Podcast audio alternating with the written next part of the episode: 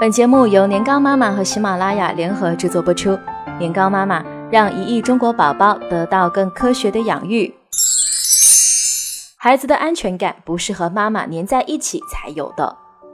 前几天，小助手拿着一个留言来问我：“高妈，你能不能写写这个问题？”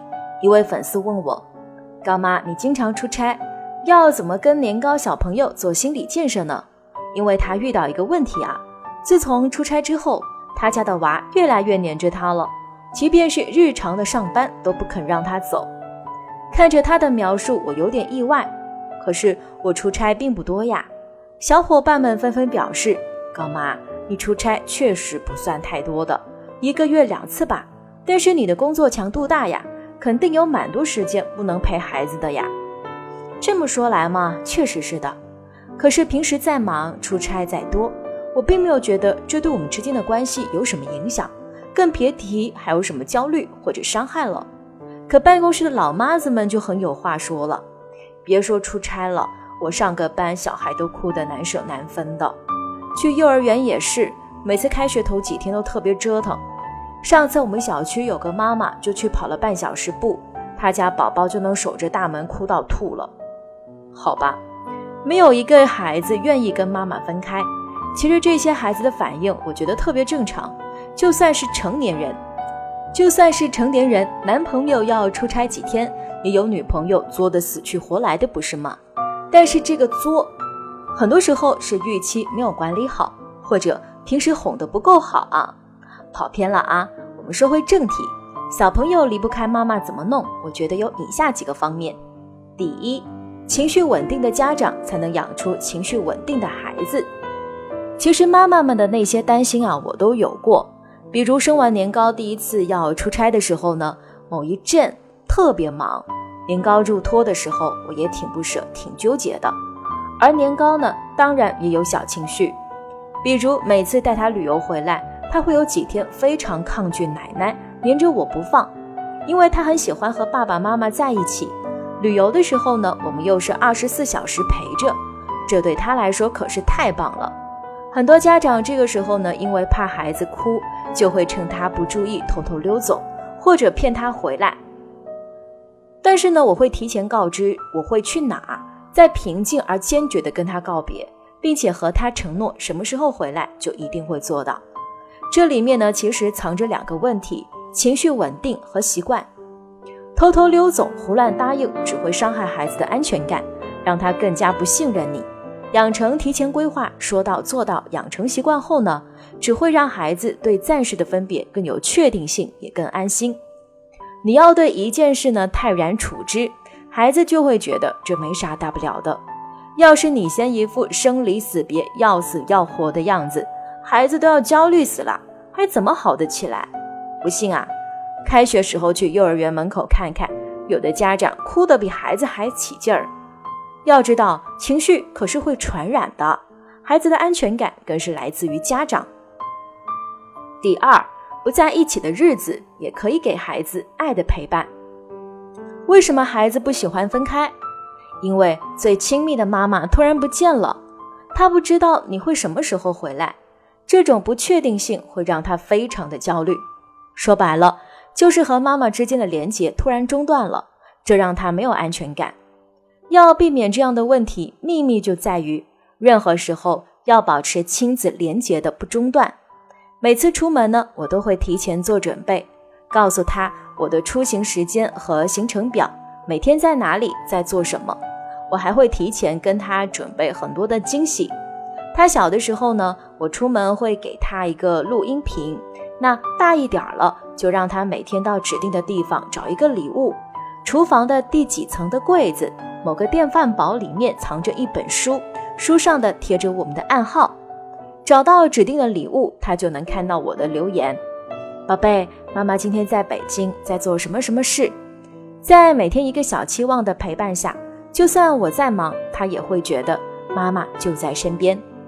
我另一个朋友王老师的做法是给他儿子留纸条，每天一张纸条，让她老公读给孩子听。这些小小的举动啊，会让孩子觉得，虽然妈妈很忙，但也很想我。很多家长会说，现在手机这么方便，和孩子视频不是很好吗？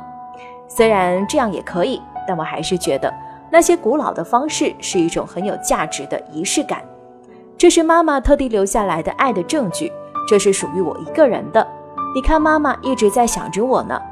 这一段音频，一张纸条，带给孩子的是满满的确定感。第三个，欠下的要补回来，情感账户要及时还。作为一个聪明的妈妈，一定要及时找补。如果说我接连几天不在家，就会早早的开始为回去后的陪伴做安排，比如平时不会去的地方，他无意间提到过的心愿，或者别的什么惊喜。我会在心里把接下来的四十八小时安排的非常的丰富，甚至要求高爸也来配合我，一定要让年糕充分的感受到我对陪伴他的重视。为什么忙到飞起了，还要花这么大精力想这些？因为养小孩一定程度上就像在和一个玻璃心的女朋友谈恋爱。想想年轻时谈恋爱遇到个玻璃心的小公举，还接连几天忽视他的下场，分分钟被甩的节奏啊！因为之前怠慢了他，所以现在这个时候就需要多付出一点才能找补回来。科恩博士说过，人与人的关系会经历不断的连结、割裂再连结，而这个再连结的过程不就是传说中的挽回吗？那一定要比追的时候要更用力才行啊！只有这样才能保证情感账户不会欠费停机。情感账户是什么呢？打个比方。我们平时呢，把钱存到银行，留有余额，需要的时候呢才能支取。和孩子之间的关系呢也是一样，只有平时存了足够多的爱，在需要的时候呢取出一些，消耗一些，孩子对我们的爱才不会被透支。存得越多，归还的越及时，你的信用额度才会更高，和孩子的关系也会越来越好。第四点，放下焦虑，放过自己。除了小字条，还有录音频啊，那其实还有很多很多有用的小办法，比如在日历上贴上小纸条，让他每天撕掉一张，或者把出差的日子圈起来，让他每天划掉一个，他就知道，哦，一天一天扯掉，妈妈就要回来了。说来说去，不管用什么方式，这个问题本质上都是要给孩子建立安全感，让他对家庭的整体关系内心非常的稳定。重要的是，妈妈对这件事啊，别太过焦虑了啊，更别因为这个跟自己过不去。其实我以前呢，也和很多妈妈一样，在离开孩子的时候会特别的内疚。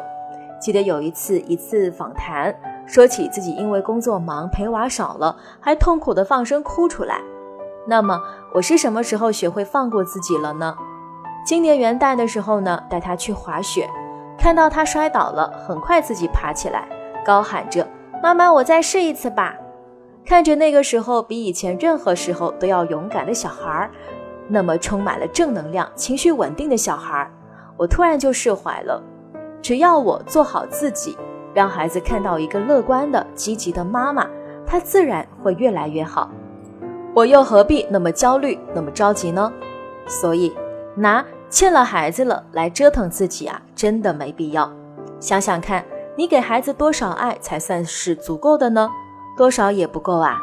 既然你不可能有完全满足他的那一天，也不可能寸步不离的陪他一辈子，那就一定要找到一个平衡点。